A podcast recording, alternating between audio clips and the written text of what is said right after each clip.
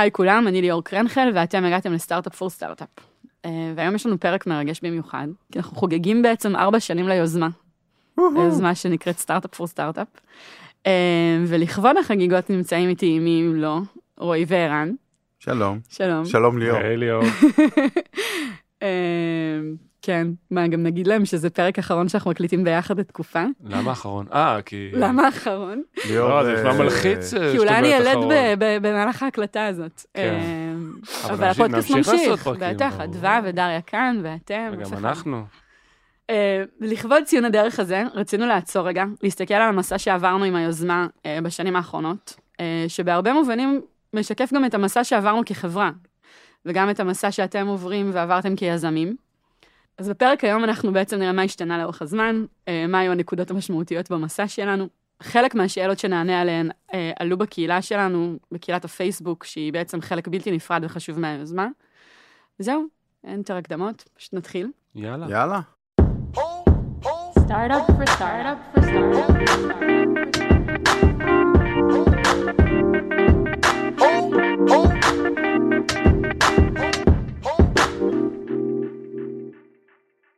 אז uh, כשהתחלנו את סטארט-אפ פור סטארט-אפ בקיץ אלפיים שמונה עשרה, uh, היינו מאה איש בחברה, ורוב הידע ששיתפנו היה קשור יותר לתהליכי עבודה ולדברים שעברנו.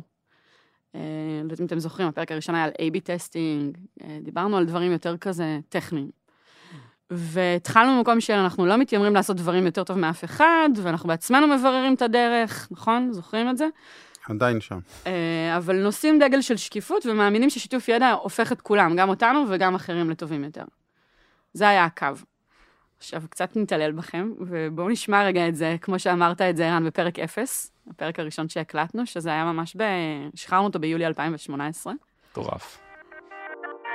אני מנסה לדמיין את, ה... את המסע שעברנו פה בתור חברה, שלי אישי בתור יזם, ו... ובכלל בתור חברה.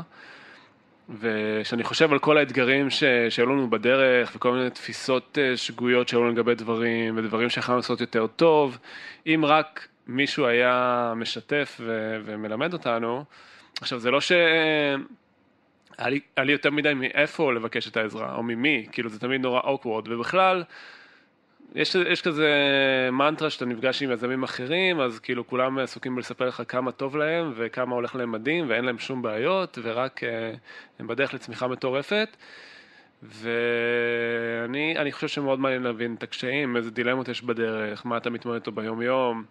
אז, אז אני חושב שהרבה נושאים שככה שברנו את הראש והיינו צריכים ללמוד בדרך הקשה ולהגיע לתובנות לבד, הייתי שמח לשתף אותם עם, גם עם יזמים אחרים, גם אנשים מחברות אחרות, כי אני ראיתי את האפקט של הדבר הזה, שאנחנו נפגשים פה עם אנשים, ואנחנו מדברים איתם על נושאים מגוונים, וזה פשוט מדהים לראות את האימפקט שאנחנו יכולים לעשות.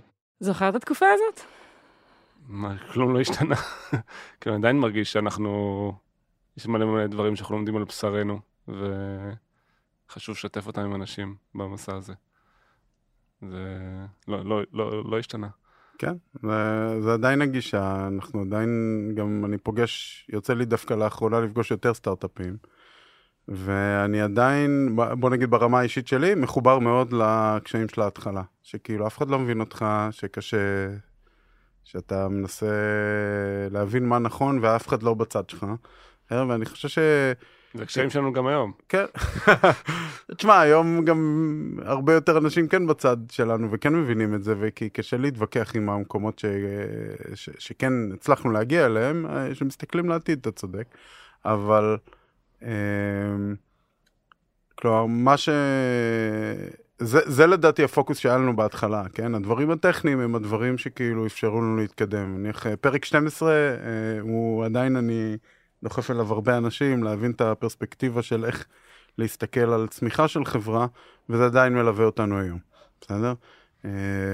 אז, אז יש דברים שלא השתנו, ואני חושב שמהצד השני יש דברים שאנחנו עכשיו מנסים להיכנס יותר לעומק שלהם, כן? כלומר, יש לנו דברים כמו הפרק נניח על ההעסקה הישירה עם המנקות, שאפשר לה, להסביר עליהם רק אחרי פרספקטיבה של הרבה זמן. כן, כלומר, היה לנו ארבע שנים של ניסיון עם הדבר הזה וקשיים וכאלה, בסוף זה פרק אחד. אז, אז... אבל עוד לפני המה, רגע לחזרה ללמה, כי זה כזה קטע ששמענו שמאוד מדבר על הסיבה שהשקעתם המון המון המון שעות וזמן ו- ומחשבה בשנים האחרונות ב- באיך באמת לתת ל- ל- לסטארט-אפים בישראל משהו ש- שאתם הרגשתם שעבורכם לא היה באותה תקופה כש- כשאתם בנקודה היא. אז, אז מה בחזון אתם מחזיקים היום? בערך אותו דבר, זאת אומרת ש- שבאת לפה, תראי, בדרך כלל, זה קצת שונה, בסדר? כי בדרך כלל כל הדברים שאנחנו עושים בחברה, אנחנו עושים אותם למטרה מאוד מאוד מסוימת. אז נקים צוות מחירות, כי זה יגביר את המחירות. נעלה את המרקטינג, נגייס אנשים, אז נוכל להגיע ליותר קהל. שהבאנו אותך, וכאילו החשיבה אחרת, ועוד אפילו לא ידענו מה אנחנו עושים, כן? שזה עוד יותר אחורה. אז זה היה כזה קצת חשיבה אחרת, כי זה לא היה למטרה, כאילו ידענו מה אנחנו רוצים לעשות, של לעזור ליזמים אחרים, ולאנשים שעובדים בחברות, ולמנהלים, ולעובדים, אבל לא למטרה מסוימת, בסדר, לא... כלומר, ה-קיי פי איי לא היה ברור. כן. בוא נגיד את זה ככה. הוא אבל... היה ברור, הוא לא היה עסקי, בוא נגיד. אבל... הוא, הוא רצינו כן. לעשות טוב, וכאילו לשתף, אבל הוא לא היה משהו עסקי ברור כזה, שאתה עושה בחברה. בוא נגיד, התחלנו הרי מלפגוש יזמים, לא מהפודקאסט. נכון. בסדר, עשינו מלא פגישות, וניסינו להבין, וניסינו איך להבין, לעשות לזה סקייל, ואז כאילו, הגענו לפודקאסט מתוך המקום של, ה... של הסקייל, ושלנו נמאס, לי אישית נמאס להיות תקליט, כן? נפגש עם יזמים, כל פגישה היא אותה פגישה. כאילו, כן, אפילו כדי לתעל את הפגישות, כי אמרנו, טוב, הם ישמעו את הפרק, ואז בפגישה אפשר לעבוד, כן, ולא כן, צריך כן. לתת כן. תורה, כאילו. כן. אבל זה מסוג הדברים האלה שנורא האמנו בהם, ומה שנקרא, דברים מאוד השתנו מאז, בסדר? כאילו, יש, זה, זה, אני מרגיש שזה, מעבר לתרומה שזה עושה לקהילה ולשאר היזמים, ולשאר העובדים בחברות, זה גם לנו עשה טוב, בתוך החברה, וגם לי ולרועי, ו... בדיוק דיברנו על זה שהאינטרנל קומיוניקיישן, אחד הטובים שיש לנו, זה הפודקאסט. כן. כי הוא בחוץ. כן, וזה לא נולד משם, וזה מעולם לא, לא הייתה המטרה. ו- ושווה להגיד על זה משהו רגע, אתם יודעים, לקרוא לה, לפיל בחדר, כי דיברנו על זה הרבה בשנים האחרונות. הרבה אנשים שואלים אם זה יוזמה גאונית למיתוג מעסיק, מה זה התחפושת שהדבר הזה לובש, ומה באמת קורה מתחת. ואנחנו בצוות שלי, אנחנו היום שמונה, תשעה אנשים כבר, תמיד צוחקים שאם נעשה... טעות אחת, כולם יגידו, או, סוף סוף אנחנו יודעים למה אתם עושים את זה כבר ארבע שנים, כי כאילו סיפרתם לנו שזה כדי שיהיה לנו טוב, אבל בטח יש פה איזו מטרה עסקית, או מיתוגית, או שיווקית, משהו שכאילו אמור בסוף לחזור לביזנס. אז, אז אני חושב שאנחנו, יש לנו המון value, בוא נשים גם את זה על השולחן, אנחנו מקבלים מזה הרבה ערך, בתחום המיתוג מעסיק, כי אין, זה קרמה. אבל אני יכול בוודאות להגיד ש-מאה אחוז מהפרקים שאנחנו יושבים לשבת ולעשות אותם, מנסים להבין איך אנחנו עוזרים למישהו. לא מעניין אם זה פופולרי או לא פופולרי, או שזה יחזור אלינו או שלא, ואנחנו עושים דווקא עכשיו, לדעתי, הרבה יותר דברים שהם קשים, שהם לא... זה בסדר, אם נגענו ב... נניח סתם, שוב, אני אחזור, יש לנו סדרה כאלה לזה, עכשיו. נגיע לזה, נגיע לזה. בסדר, אז, אז הפרקים שכאילו כן לנסות... להוביל איזשהו כאילו שינוי שאנחנו מובילים בחברה וכאילו לפתוח אותו החוצה, זה פרקים שקשה לגעת בהם, לא פופולריים, הם לא זה, אנחנו דורכים שם על ביצים, כאילו קשה, הקלטנו אותו לא יודע כמה פעמים, וכאילו העשייה הזאת היא, היא לגמרי נובעת מהרצון שהתעשייה תהיה טובה יותר. זה, אחרת זה לא היה טוב, בסדר? זה, אחרת, אם זה לא היה אמיתי, זה לא היה מצליח. כן, כאילו אני חושב שזה, שזה תורם לנו אה, מאוד פנימה, כמו שאמרנו. אנשים, אה, לא, לא חשבתי את זה כשהתחלנו את היוזמה הזאת, כי היינו מאה אנשים, אבל אה, עכשיו שאנחנו אלף ושלוש מאות איש בחברה, יש פה אנשים שפשוט אני ורועי לא יוצא לנו לפגוש, כאילו זה מטורף. כאילו כן יוצא באונבורדינג ובפגישות חברה וכו', אבל לא one on one, לא, לא יוצא לנו לשמוע איך, איך אני חושב או איך רועי חושב.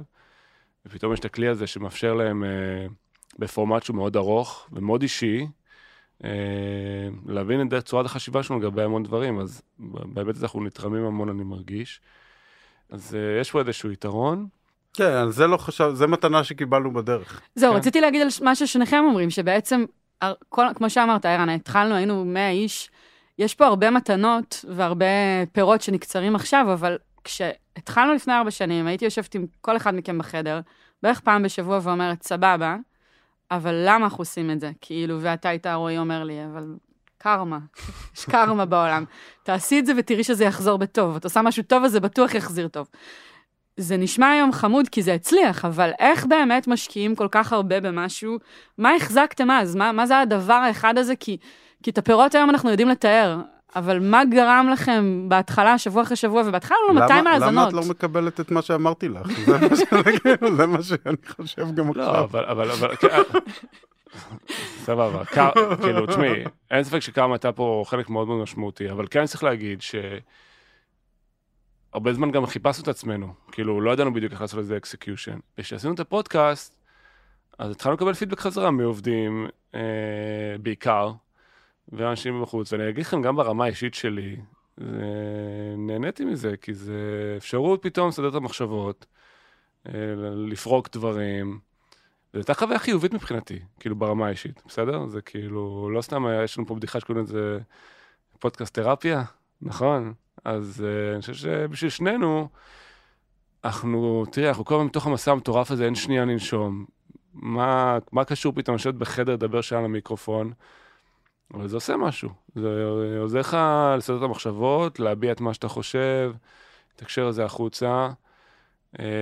מגניב, אתה אומר... גם נהנינו מזה. זהו, לא, אבל זו נקודה חשובה, כי אתה אומר ברמה האישית המיידית, הרווחתי מזה. כן.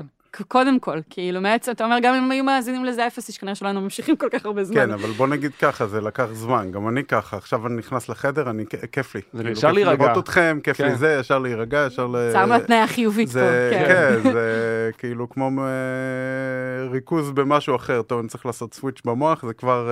קצב אחר, כן. אבל זה לקח זמן להגיע לשם, בסדר? זה לא obvious, לשבת פעם ראשונה מול מיקרופון זה כאילו חוויה מפחידה, בסדר? זה היה גם לך, גם לך וגם לי, וכאילו לכל מי שמתראיין פה פעם ראשונה זה כזה קשה, אבל אז זה גם תהליך, אבל האמנו בו, כאילו, ופשוט המשכנו, לא יודע איך, בהתחלה היה הרבה היוודאות. כן, זה התחיל מהמון אמונה וכוונה, והמשיך וקיבל תנופה בגלל הפידבקים, בגלל הקהילה, האנשים, האנשים שמאזינים, כאילו תשמעי, התגובות שאנחנו מקבלים עדיין, כאילו מאנשים שאומרים לך, שיניתי את החשיבה, שיניתי את התהליכים בחברה, שיניתי לי את איך שאני מתייחס לדברים, זה מכניס המון אנרגיה, המון המון המון, זה... גם ברמה האישית שלי, כאילו, לדעת שאתה תורם, זה תורם גם תחושת המשמעות אה, האישית, כן? אה, זה כיף, הפידבקים הם אה, מוסיפים המון. ואני מרגיש שאנחנו מייצרים פה אוברטיים דאטאבייס, כאילו, אנשים פשוט אה, שולפים דברים שהם צריכים, מתי שהם צריכים, ולראות איך אנחנו חושבים, אפילו זה קרה גם בחברה, שאנשים... ששירלי לקחה פרק של עצמה שהיא הקליטה לפני זה, ואומרה, רגע, למה אני לא עושה דברים ככה? זה נשמע טוב, כאילו, היא הקליטה. אז הם מייצרים פה באמת את מה שרצינו לעשות, כלומר, איזשהו source of knowledge שמשרת אותנו, ועכשיו אנחנו לוקחים את זה לצעדים הבאים, לבוא ולקטלג אותו, ולאפשר לאנשים גישה אליו, ולמיין אותו בצורה נכונה, כן, כמו שהתחלנו לעשות עם ה-איי פי או, שם זה היה מאוד מוכוון מראש, כן? כל הידע שיש לנו על ה-איי פי או, שפוך אותו על... זה בכמה, ב-איי פי או, בסאס, במרקטינג, כן. ובאמת שאלו אותנו ככה, איך אנחנו מוצאים ומחליטים על התוכן שאנחנו מייצרים ביוזמה, ואיך פיתחנו את התהליך עם השנים. אז אני אספר שבהתחלה, אני חושבת שלפחות בשנה הראשונה, אני החזקתי נוסחה בראש, שכל מה שלא נכנס לתוכה, אמרתי, זה לא פרק, זה התחיל ב... מה האתגר ב-X? מה ההזדמנות ב-X? איך אנחנו ניגשים ל-X הזה? איך אנחנו מודדים את הדבר הזה? איפה הצלחנו עם זה, איפה נכשלנו, ומה יאתגר קדימה. וכאילו, כל מה שלא נפל לתוך הסכמה הזאת, אמרתי, אולי סתם בא לנו לדבר על זה, אולי לא אספנו על זה מספיק דאטה. וככה, רואי, כמו שאתה אומר, זה באמת הקישוש הזה, זה כאילו הוכיח, יש בו את תודה שנבנתה מתוך הפיין שלנו, בגלל זה אנחנו מדברים על זה, זה מספיק חשוב.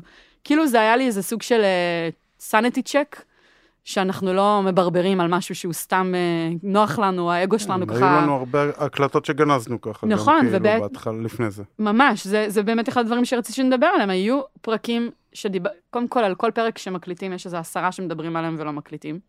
נכון? כאילו כמה פעמים... לא, לא שמקליטים, אבל כאילו שחושבים לעשות. כן, כן, אני אומרת, על כל פרק שבסוף אנחנו נכנסים לחדר לעשות אותו, יש עוד איזה עשרה שנשארים על שולחן הרעיונות. רק בין שניכם, לא מדברת על החברה היום, שלכל אדם במסדרון יש רעיון לפרק, ובאמת גנזנו פרקים. למה גנזנו פרקים, אתם זוכרים? בחוויה? כן, כי שאלנו, what's in it for the listener, ולא היה תשובה טובה. נכון. אני חושבת שסביב ההנפקה, תכף אירן, תשמע את עצמך שוב. אוי ואבוי. זה היה אחד המקומות שהייתה לנו ממש דילמה, כי אמרנו, רגע, אנחנו יודעים המון, אבל כמה אנשים היום בישראל, פודקאסט בעברית, רוצים להקשיב עכשיו למסע שלנו על ההנפקה, וירוויחו מזה משהו. כן. אתה ממש כאילו ככה, עד הרגע האחרון התנגדת. כן, כי חשוב לי שזה ידבר לאנשים.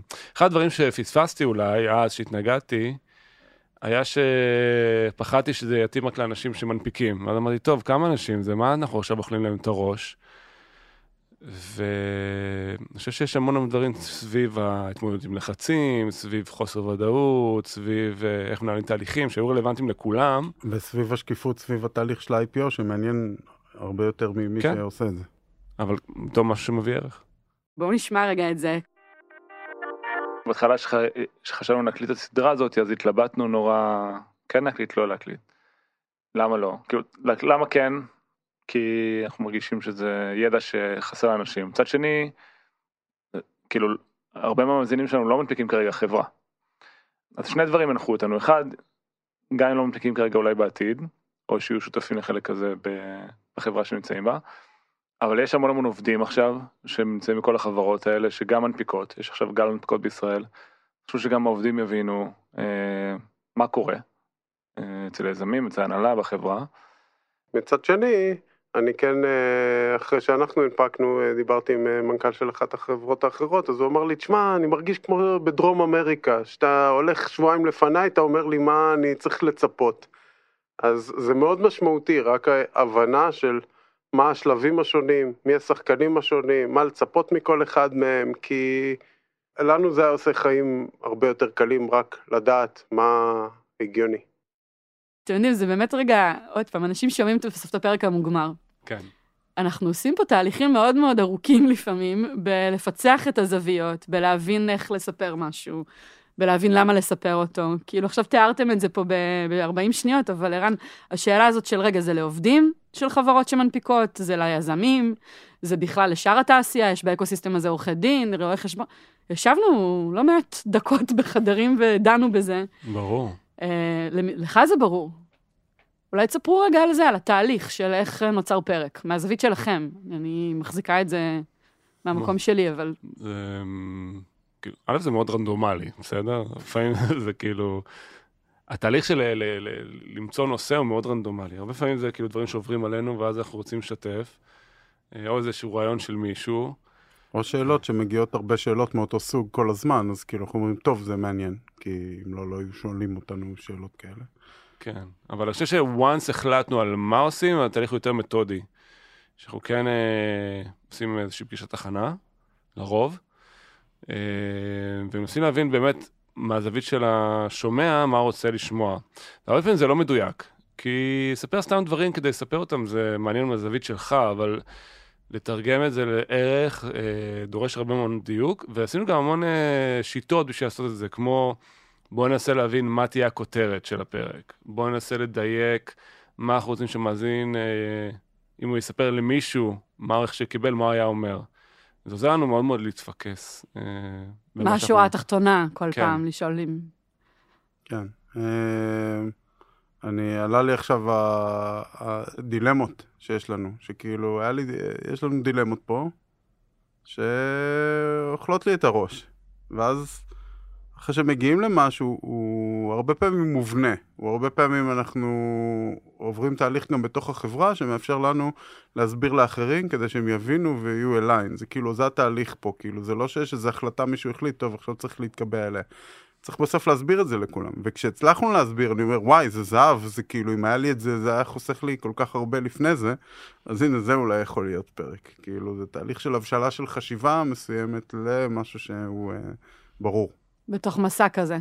וזה, אני חושבת, גם סוג פרקים שהם יותר בוגרים שהתחלנו לעשות באיזשהו שלב. אני חושבת שאם היינו, דיברנו באמת על דברים מאוד טכניים בהתחלה, תהליכים פורמליים שאפילו אפשר היה כזה אובייקטיבית להסתכל עליהם, כמו איך הקמנו מחלקת סיילס. אוקיי, יש מחלקה, כולם רואים אותה. פתאום באיזשהו שלב נכנסנו לפרקים רכים יותר. אני חושבת שסביב הקורונה באמת היו לנו כמה התנסויות. היה מכתב שפרסמנו, שפרסמתם לעובדים, ממש שבועיים שלושה אחרי ש... שהבנו שהקורונה כאן, ועובדים מהבית. ואני זוכרת ש... ששם לא היה את הדבר הזה, אתה לא קוששתם מידע, ואפילו לא השוויתם עם חברים, אלא אמרתם, זה מה שאנחנו עושים, ולא ידעתם אם זה טוב או לא טוב. אז זה שלב קצת אחר כבר של התבגרות, ממקום שבאמת עובר מסע ומזקק משהו ראי, למקום שאומר, טוב, כאילו, אנחנו לא יודעים, אבל גם אפשר לשתף את הלא... את האי-ידיעה הזאת החוצה. כן. שני דברים אני אגיד. דבר ראשון, נתת לי רעיון שאולי נעשה גם עכשיו מכתב. כי גם עכשיו יש המון המון חוסר ודאות, ואולי אנחנו צריכים uh, לעשות uh, גם מכתב עכשיו. זה, פורמט, זה אחלה פורמט. נכון. Uh, סביב השווקים וכו'. Uh, אבל כן, תראי, בסוף uh, אנחנו כן מסתכלים uh, על, על נושאים שאנחנו מעבירים בתור איזשהו מבט על, של uh, היה לנו דילמה, זו צורת החשיבה שלנו הייתה, ככה פתרנו את זה, כי זה עושה closure. יותר קשה לשתף שאתה בתוך התהליך, כי מה אני אגיד? אני לא יודע ואני לא יודע ואני בלחץ ואני אין לי מושג, ומחרת אני קם ובכלל כל החשיבה שלי היא אחרת, זה לפחות מבחינתי, מבחינת הערך זה פחות. אוקיי, אז ישמעו אותי, כאילו מה עובר לי בראש, אבל כאילו מה אתה רוצה? כאילו מה הבאתם ליין? כאילו יש משהו כזה, ב... את... אם אתה ברפלקציה, אתה לא בתוך הסיטואציה, וכשאתה נדרש, כאילו קשה לעשות את התזוזה הזאת, אני זוכרת בהנפקה, כל פעם שבאת ואמרת מקליטים פרק, הסתכלנו אחד על השנייה, אמרנו, מי יכול עכשיו לצאת החוצה, אנחנו כל כך צריכים להיות בתוך זה, העיבוד המינימלי שנדרש כדי שתדבר על זה במטה, הוא כאילו יכולת אנושית אחרת. אני אומר, לא הצלחנו. לא הצלחנו, ורגע כן נחזור לפגיעות, כי איראן היה פרק אחד שכן הקלטנו בקורונה, שגנזנו אותו, כי ממש דיברת על זה, שאתה מרגיש שזה, כאילו, שאתה באיזה פגיעות, ושאתה לא יכול לעמוד מאחורי מה שאמרת שם, ושאתה מדוכא מלשמוע את זה, אז למה לדכא? גם אני לא, כאילו, באמת גם כזה... לא, אני מניח שזה היה משהו בסגנון של אין לי מושג, אמרו לנו להישאר בבתים, אני לא יודע מה יהיה, אוקיי, כאילו, וככה הרגשתי, כן? למחרת קמתי, שוב לא יודע אם פיזית למחרת, אבל פתאום אמרתי, טוב, יאללה, הכל חיובי, כאילו, ואז אולי אחרי יומיים שוב הייתי שלילי, אבל כאילו, באמת יש את הדילמה הזאת של, אוקיי, נגיד, מאזין עכשיו או מאזינה יקשיבו לזה, ואני שמזכה על חברה מבחוץ, או ששומע איזשהו פרק, אתה אומר, וואו, זה תהליך חשיבה, ואיזה זה, ואיזה יופי איך הם פתרו את זה, אבל וואלה, אנחנו מתמודדים במרחב חוסר ודאות עצום ביום-יום, והמון פעמים אני ורועי לא יודעים. אבל כן, אתם יודעים, קודם כל אני אספר שלאורך השנים, היה לנו חשוב באמת לשמוע מהעובדים של החברה, שבאמת מה שקורה בפודקאסט מייצג את המציאות. אפרופו עוד דרך לוודא שאנחנו מחוברים ולא יושבים פה, ושנייה מספרים לעצמנו סיפורים על המציאות, אז עשינו כמה פעמים סקרים, וכן איזושהי...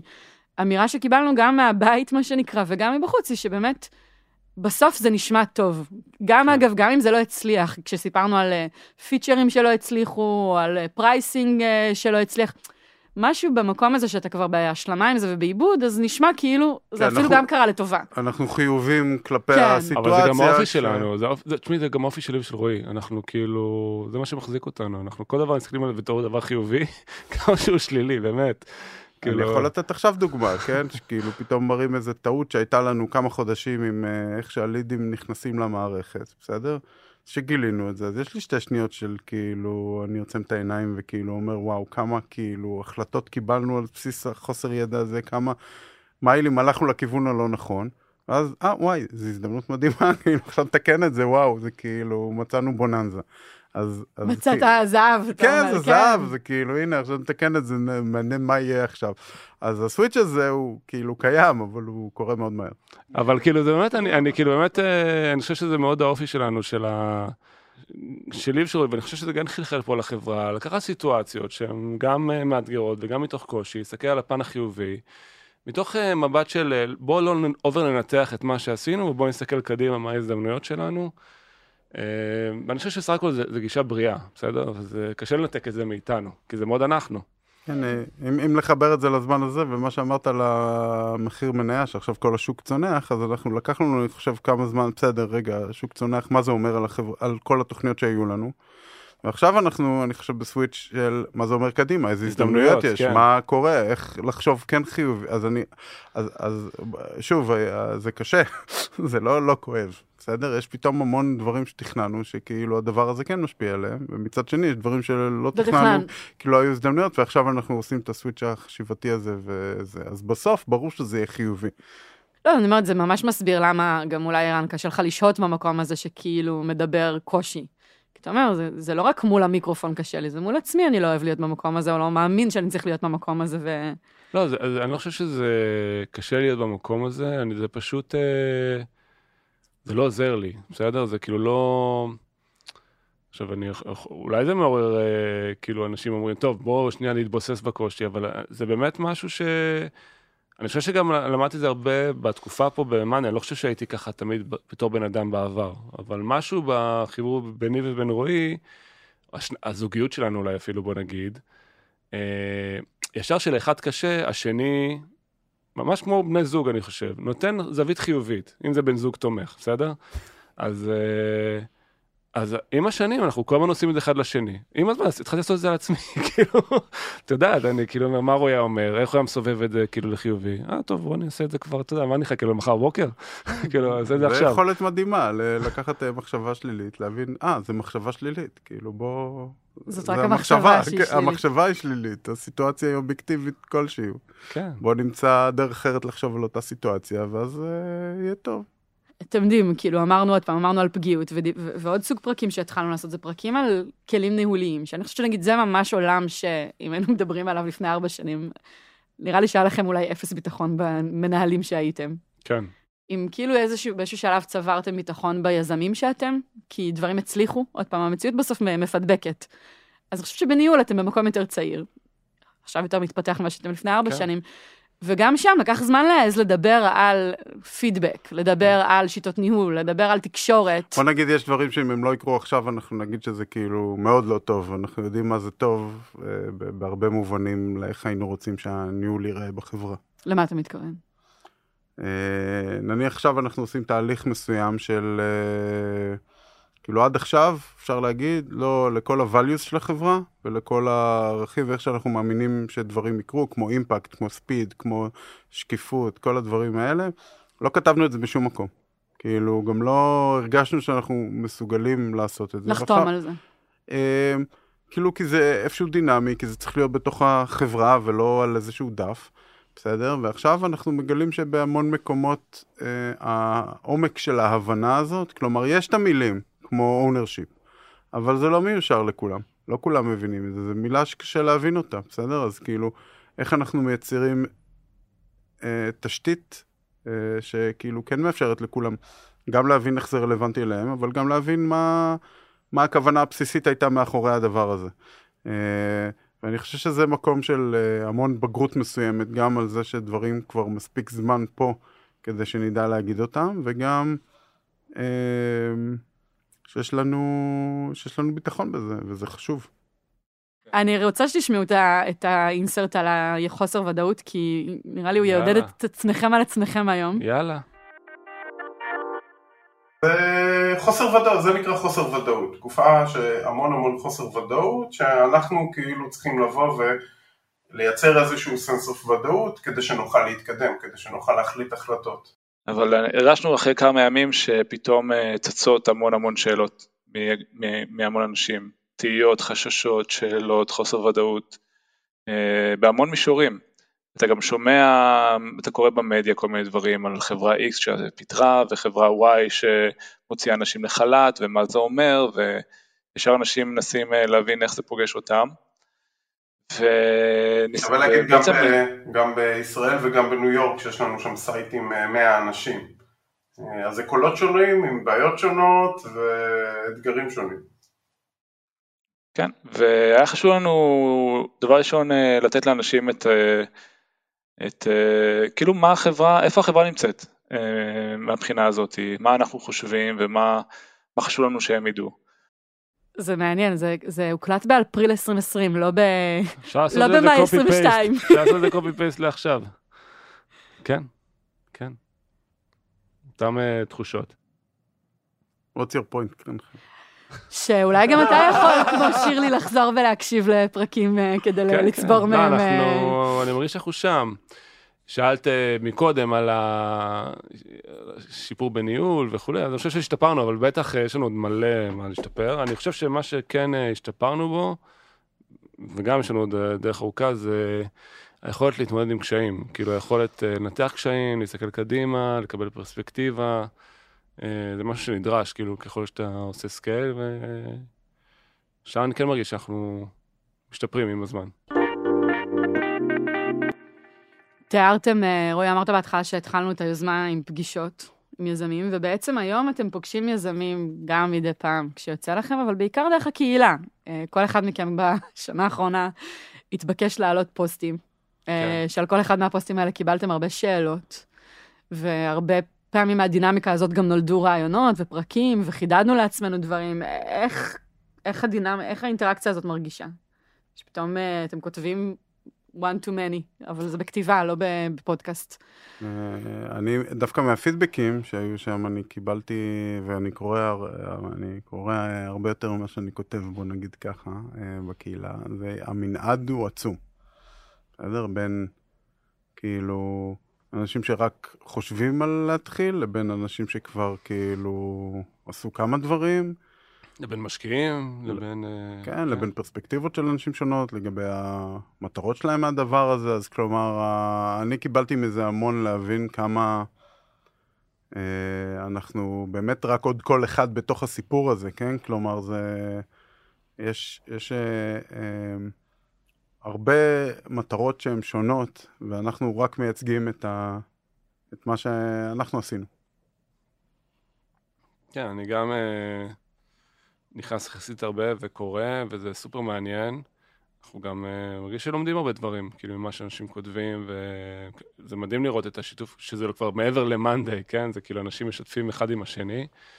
ואפילו בפודקאסט אגב, כאילו אני ממש נהנה להקשיב לפרקים עם uh, יזמים אחרים, כאילו... Uh, זה אדיר, ש... כי אתם מרימים לי בדיוק לדבר הבא. הרי הרבה פעמים שואלים אותנו למה קראנו לזה סטארט-אפ פור סטארט-אפ, ואני תמיד חוזרת ואומרת שמההתחלה ידענו שאנחנו לא יודעים הכל, מההתחלה האמנו שכולם יכולים ללמוד וללמד, שאנחנו לא רק בפוזיציה של בוא ניתן, אלא גם נרצה לקבל, ותמיד רצינו שזאת תהיה פלטפורמה שעוד אנשים משתפים דרכה, כאילו אף פעם לא הייתה פה מטרה שזה יהיה רק Monday for Startups, אחרת זה מה שזה היה נקרא. אני תמיד מאוד גאה כשמישהו אומר לי, מה זה קשור למנדי? קהילה הזאת קשורה למנדי? לא ידעתי, ואני כזה יו, הוא לא ידע, איזה יופי, כי, כי אנחנו לא מחזיקים שם את הקול של אלה שיודעים ומתווים את השיח באופן בלעדי. אז זה מגניב שגם אתם ככה מתחברים לזה, ובאמת האבולוציה של בוא נביא פרקים של אנשים בחוץ, בוא נספר על מסעות שונים בתכלית, באמת דברים, אקזיטים שזה משהו שלא עשינו, לא, לא נקננו אף פעם, או קנייה של חברות שזה משהו שלא עשינו, זה גם לקח לנו זמן לשחרר את המקום הזה ולהבין שיש למידה מאוד מסעות. כן, כן. תשמעים, בדיוק עכשיו... צריך לשמוע את הפרק עם עינת, לפני כמה ימים ממש נהניתי. הפרק עם הספרה בפוד גם, כאילו ממש מעניין לשמוע את הפרספקטיבה ואת המסע, וזה שונה, כאילו, וסופר מעניין להקשיב לפרקים היחידים שאני מקשיב להם, כאילו, הפרקים של החברה, ו... אתה לא שומע את הפרקים של עצמך. כן. זה עדיין קשה.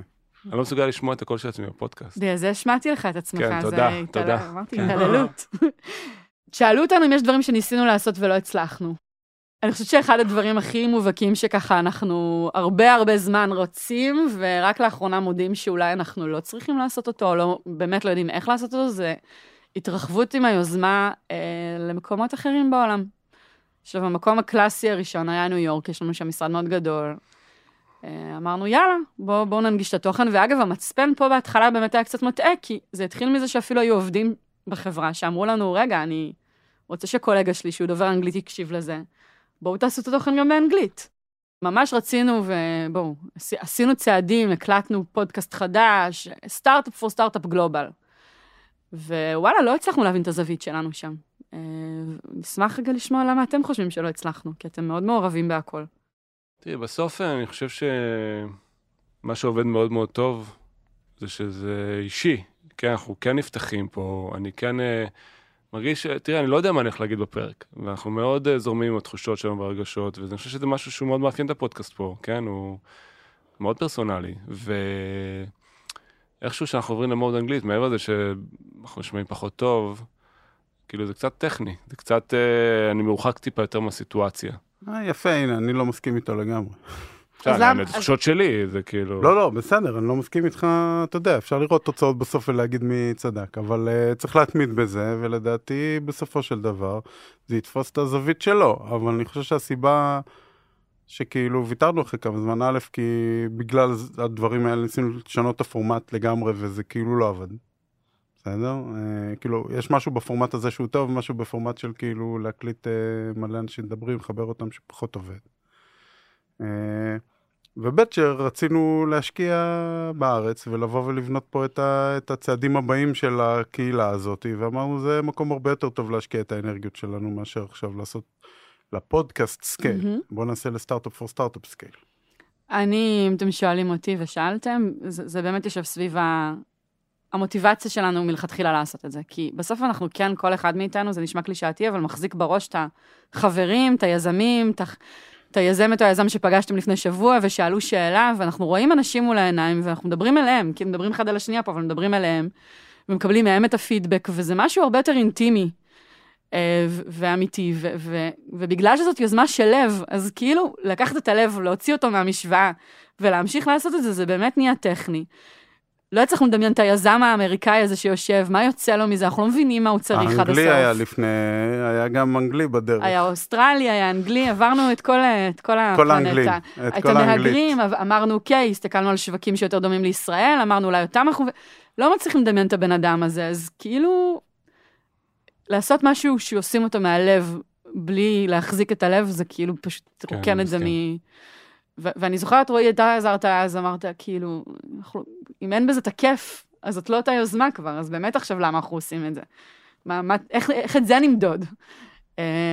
אז כן, זה משהו שממש זנחנו בגאווה, ובאמת, את, כאילו, את ה... את ה... אנרגיה, הזזנו, הסתנו לה לשאול מה עוד אפשר לתת לתעשייה בארץ. מה שניסיתי להגיד לפני זה, זה לא טכני. כלומר, לא היה איזו סיבה טכנית שאנחנו מקלטים ככה או מקלטים ככה, זה כאילו פשוט לא... הלב שלנו לא שם. סיכום טוב. השאלה הבאה מהקהילה היא, האם היו דברים שהיה לכם קשה לספר, ו- ובכל זאת החלטתם לשתף? כן, אז אני, אני יכול לשתף, שנגיד היה לי המון המון דילון סביב הפרק של העסקה הישירה. אני מאוד מאוד גאה ביוזמה הזאת. והתחלנו אותה לפני המון המון שנים, ותחשבי, התחלנו אותה לפני חמש שנים בערך, כן. ורק אחרי ארבע שנים בפודקאסט סיפרנו על זה. נכון. ואחרי תשעה חודשים שאמרנו צריך לעשות איזה פרק, ולא הצלחנו להבין איך. ועוד פרק שגנזנו על זה, כאילו זה כל התהליך. נכון, כי מה היה הפחד שלי? שוב, לאותו אלגוריתם שאמרת. אמרתי, אוקיי, מה הערך פה? מה, מה אנשים ילמדו? האם זה לא נראה כאילו אנחנו... כאילו משוויצים במשהו, גאים, אובר גאים במשהו, מנסים לחנך מישהו, נורא נורא פחדתי מזה, כי אנחנו ממש לא במקום הזה, כאילו, של להיות פטרונים כאלה, ולכפות איזשהו, איזושהי דעה או מגמה.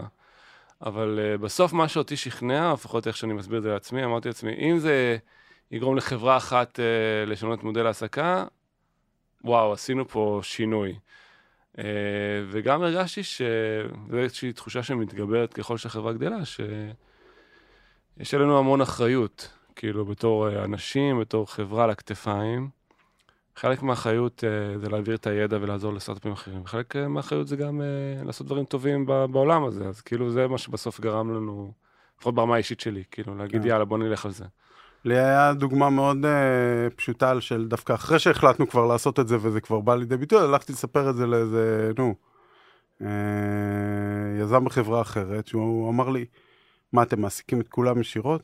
טוב, יאללה, אני גם עושה את זה. אני אומר לו, התחלתי להסביר לו את הדיטל, הוא אומר, לא, לא, לא, עזוב, עזוב, כולם מחו לי לוקשים עד עכשיו, יאללה, אני כאילו, לא, לא האמנתי, לא מאמין לעצמי שאני, ברור, אבל הוא לא צריך את זה, זה בדיוק הקטע, הוא רק היה צריך להבין שאפשר. כן, כאילו, כי אמרו לו למה אי אפשר כזה, עד עכשיו, כן. הוא אומר, הוא כעס על עצמו שהוא קנה את מה שמכרו לו. אמרתי, זה כל כך, כאילו, זה לא רק אצלנו, הרצון. בסדר? גם יש עוד הרבה חברות אחרות שעשו את זה, כמו שאמרנו בפרק, אבל זה לא ברור לכולם שכן, כי הדיפולט הוא לא. אז כאילו, אם אנחנו יכולים, מתוך המקום הזה של האחריות, לבוא ולשנות את ה... את הדיפולט, או להגיד לאנשים, תשמעו, זה לא כזה obvious, כאילו, למרות שזה obvious, זה לא, יש עוד אופציה, כאילו, לפתוח להם את האופציה הזאת דווקא בהתחלה, אז כאילו, זה בדיוק המקום של מה שאנחנו מנסים לעשות פה, ואם זה קשה, אז כאילו, בוא נתמודד עם הקושי, נאכל את כל הזה, וזה היה פרק שהיה, אולי הפרק שהכי קשה היה להפיק אותו עד היום. זה פרק אחד, וגם הפרק על הקליניקה הטיפולית, ואני חושבת שזה באמת אולי, אם דיברנו על תוכן וההתפתחות שלו, אז ממקומות יותר טכניים ומקצועיים, לחוויות סגורות, ובתיים לעניין מה שהוא הצליח או נכשל וקל לדבר עליו, לאי-ודאות ודברים קצת יותר רכים ואפילו ניהולים, אז הגל החדש של הפרקים שאתם אתם גדלים לתוכו, זה פרקים שכן יש אג'נדה, כן? שאי אפשר להגיד יותר רק על עצמי לספר לדעתי, אתם כן רגע באים, ואומרים משהו שהוא טיפה יותר נחרץ, וכן רגע לוקחים אחריות על השיח. כן, זה לא ששינינו, עדיין רוב הפרקים הם לא כאלה, אבל אנחנו מרשים לעצמנו יותר גם לשלב פרקים כאלה. למה? מה בכם השתנה? הנה, אני אתן דוגמה לפרק שעוד לא עשינו, שלי חופר במוח על כל נושא הפנסיה, בטק ובכלל, כאילו שהוא נושא פרוץ בהרבה מקומות. אף עובד לא רוצה להתעסק עם זה. חברות אין להם כאילו, גם אלה שעובדות מאוד קשה בדבר הזה, וצריך לעבוד בצורה מפתיעה מאוד מאוד קשה, כדי שלא ייקחו סתם כסף לעובדים. יודעת, הגיע הזמן שכאילו נעשה עם זה משהו. אז שוב, רואי, זה, זה, זה כמה פרקים שבאמת מה שמשותף להם זה שזזתם ממקום של, אוקיי, רק נהיה שקופים, לגבי שאלה של על מה חשוב להיות שקופים, על מה חשוב לדבר, מה תופס את הבמה בפודקאסט. ו- כן, ו- אבל אני חושב שזה גם uh, קשור לאבולוציה שלנו, כי אני יכול לשתף כי... Uh, כאילו בנט uh, שיתף את זה בעצמו, אבל הייתה איזושהי פגישה לפני שנה, אני חושב, עם כל מיני חברות הייטק, בירושלים, ועם, כאילו, משרד ראש הממשלה. והם רצו לדבר על כל מיני דברים אסטרטגיים, לגבי איך גורמים לעוד אנשים להיכנס להייטק, ואיך מנגישים את ההייטק לעוד אוכלוסיות, וזו הייתה פגישה באמת מדהימה, וחיובית, ואני זוכר שיצאנו, אני ורואים מהפגישה, ואמרתי לו, מה זה, אחי, פתאום אני מרגיש את כל המשקל של מדינת ישראל על הכתפיים שלי, כי יש לנו כן נטייה לקחת אחריות על דברים, ואני אוהב, אני אוהב את זה, אני מאמין בזה, אבל אני חושב שככל שחברה גדלה, אז כאילו האחריות שלה גדלה, אני חושב שהציפייה ממנה גדלה, וגם אה, אני ורועי, כאילו, מרגישים חלק מהאחריות הזאת, כן? על הכתפיים שלנו, שאנחנו צריכים, כאילו גם הקרן הזאת שהקמנו, אה, גם כאילו אנחנו מרגישים אחריות, בסדר? שהיא מן הסתם מאוד מאוד להצלחה של החברה, אחריות לעזור ליזמים אחרים, וגם אחריות לעשות דברים חיוביים בעולם. איך לא נסיים עם העתיד, שאלו בקהילה. או! מה הוויז'ן להמשך? מכוניות מעופפות. קריפטו. כן, לא, אבל לקונטקסט של סטארט-אפ פור סטארט-אפ. כולנו נשארים בביטקוין. קודם כל... ואיפה זה פוגש אותך? כן. זה עוד פעם, יש את הפן הטכני שאנחנו עכשיו מתרחבים לוידאו, אומרים איפה נפגוש אנשים, בכלל אורך הדרך שאלנו את עצמנו, אוקיי, אנחנו, טוב לנו פודקאסט, אבל אולי יש אנשים שאוהבים רק לקרוא. אז עכשיו אנחנו שואלים איך נהיה, איך נעשה וידאו טוב. אבל זה ממש ברמה הטכנית. אני חושבת ששתי הבשורות הוודאיות הראשונה היא שבאמת אנחנו רוצים להיות יותר פלטפורמה, ו... לייצר מרחבים שבהם אנשים משתפים אחד את השני ו- ו- ופחות נשענים עלינו, ואנחנו רק האנבלר, ה- המאפשרים של הדבר הזה. והמקום השני זאת קומה, אה, שאנחנו ככה, היא ממש בבנייה, כבר אפשר לספר, אה, שבעצם, אפרופו השיח על האחריות החברתית שיש לנו בישראל מעבר לתעשייה, בעצם באה לחבר בין יזמים ויזמות ואנשים שעובדים בסטארט-אפים ומחזיקים איזשהו ידע מקצועי, לאנשים שעוברים הכשרות כרגע, ובעצם מחפשים את העתיד המקצועי שלהם, ובעצם קצת יותר במקום אה, אה, בוסרי או, או אחר ב, ב, בקריירה שלהם, ואנחנו רוצים שם לייצר איזה סוג של מפגש, ו, ובעיניי הוא, כשאמרתי קודם שסטארט-אפ פור סטארט-אפ זה נתינה כזאת, היא אינסופית, ושכולם מקבלים וכולם נותנים, אז זה לקחת את זה צעד אחד קדימה, הרבה פעמים בקהילה שואלים אותנו, אז, אז הבאתם את כל האנשים האלה לכאן, כולנו כאן, מה אנחנו עושים עם הכוח הזה? אז אני ממש רואה בזה הזדמנות לקחת את כל האנשים שהיום נמצאים בקהילת פייסבוק שלנו, ו- ולהגיד להם, הנה, הנה יש קומה, בואו, בואו תשתפו מהידע, בואו תקשיבו לאחרים, בואו נתרגם את זה למעשים, ולא רק לפוסטים. אז זה העתיד המאוד מיידי. רואי נורא רוצה להגיד על זה משהו. סתם את הטכני, כן? כאילו לקחנו קומה בבניין ליד, אלף וארבע מאות מטר, גבוהה, שבעה מטר גובה, מאוד יפה. והיא הולכת להיות גם לסטארט-אפ פור סטארט-אפ וגם למאנדיו. והשילוב שדיברת עליו זה איפה אחד פוגש את השני. ולסטארט-אפ פור סטארט-אפ, כאילו אין תוכניות, כאילו יש המון רעיונות, אנחנו גם לשים שם המון פסיליטיז, כיתות לימוד, מרחבים שכאילו סטארט-אפים יכולו להיות בהם, וגם את כל מה שצריך למאנדיו בתור גם הכיתות לימוד והכל וזה, ואז יהיה את המפגש בין השניים שם, שכל כל, שמעצים את שני הצדדים. כן, כן, זה יהיה מאוד מרגש. קומת קהילה, נטו. מה אירן, ומה החזון שלך? לא, תראי, אני חושב שבסוף זה מה שיפה, החזון שלנו אותו דבר מהיום הראשון. בסדר, אנחנו רוצים לעזור ליזמים, לעובדים בחברות אחרות, לשתף ידע. אני חושב שזה אינסופי, ואפשר להתרחב מהמון המון מישורים. אני מאוד מאמין בהתרחב, שכל אחד יצרוך את המדיה איך שמתאים לו, כמו שאמרת. אז יש פודקאסט שזה פורמט אחד, יש קהילה, אבל יש לנו המון לעשות בתוכן שהוא כתוב, יש לנו המון לעשות בתוכן שהוא וידאו, וידאו קצר, וידאו ארוך, המון המון דרכים שבסוף אנחנו רוצים שזה יגיע לכמה שיותר אנשים, וגם המישור הפיזי, מבחינתי עוד, עוד ערוץ, בסדר? יש אנשים שמאוד נהנים לאינטראקציה האישית, ומאוד צריכים כאילו לראות בן אדם מולם, ואני גם רוצה שסטארט-אפ פור סטארט-אפ יהפוך להיות גם באמת איזשהו knowledge base יותר מסודר. כאילו אני איכשהו שאני מדמיין על האתר, אז ממש מדמיין שם תכנים שיותר structured, שהנה כל מה שאתה צריך לעשות כדי לפתוח סטארט-אפ, הנה כל מה שאתה צריך לעשות בשביל, לא יודע, לגייס כסף ממשקיעים. ממש כתוב, מתודולוגי, תנ"ך כזה, ושאנשים גם יתרמו לזה שלא אנחנו. כי אני חושב שיש המון המון משמעות בלשמוע את הדברים האישיים והחוויות, אבל יש גם המון משמעות בלפרמל את הדברים ולהנגיש אותם. אז גם זה, אני מאוד אשמח שנתרחב אליו. מהצד שלי אני מתרגש בנוסף למה שאירן אמר מה, מהקהילה. שהקהילה בשבילי זה, זה משהו שקורה בלי שתכננו. שקוראים של דברים שלא קשורים אלינו כבר, בכלל.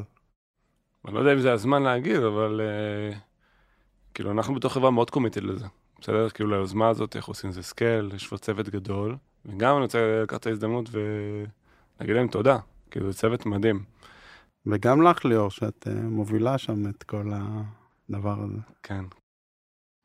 מה אנחנו רוצים, כמו בכל פרק, להגיד לאיזה יזם או יזמת, או עובד או עובדת בחברה, ששואלים את עצמם אם הם גם יכולים להרים משהו שיכול לעשות טוב למישהו אחר בתעשייה. מה הייתם אומרים להם? להתחיל לדבר אנשים. לא, אני חושב שאנחנו לא ניסינו אה, אה, לעשות את הפודקאסט קודם. ניסינו פשוט, זה היה אחרי מאות פגישות עם מלא אנשים. אז פשוט, כאילו...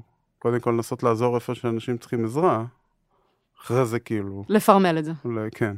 ולא ההפך. כן. לא, תראי, בסוף, אני חושב שבתור יזמים אנחנו מאוד אוריינטד לעשות דברים שמקדמים את החברה, ושוב, לא נכנס פה לבודהיזם, כן, אבל אני חושב שכן יש המון ערך בלעשות דברים שעושים טוב, ומה שנקרא מניסיון שנינו, שלי ושל רועי, שאתה עושה טוב, אז חוזר לך טוב, גם אם אתה לא רואה את זה בהתחלה, גם אם זה לוקח המון המון שנים, ויש פה המון יזמים שעושים המון המון דברים טובים. אז אני רק מודד את ההתנהגות הזאת, ואני חושב שיש פה המון אנשים מדהימים בארץ שנותנים המון, ואין לי ספק שזה עושה המון המון דברים חיוביים. עוד נושא שאולי אנחנו נוכל לעשות עליו איזשהו פרק, אבל זה איך, שהוא, שהוא מאוד מעסיק אותנו, זה איך לשלב את זה בחיים של החברה, כלומר שזה לא יהיה משהו שהוא נפרד.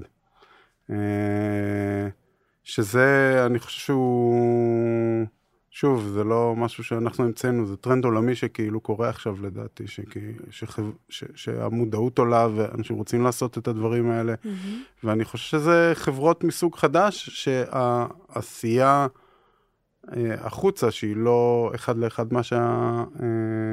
המטרה של החברה עושה, תהיה משולבת בתוך המהות שלהם. זו שאלה איך מגיעים לשם. אני, אני, אני אסכם עם משהו שמתחבר למה שאמרת בהתחלה, שכדי לעשות טוב החוצה, אז תשאלו, אתם, בעיניי בהגדרה אני צריכה להיות בטוב עם עצמי, זה צריך להיות לי טוב, זה צריך להיות לי נעים, זה צריך להיות לי כיף. אז אם מישהו שואל איך לעשות טוב או איפה לעזור, אז פשוט תשאלו קודם את עצמכם איפה, איפה לכם, איפה אתם מרגישים בטוב כשאתם אה, עבור מישהו אחר, וזה מצפן מעולה ל, לחקירה, ושם כאילו אפשר להשקיע את האנרגיה בוודאות גבוהה ש, שמשהו טוב יחזור אליכם מזה. תודה לכם. תודה. תודה שהזנתם. Startup for startup for startup.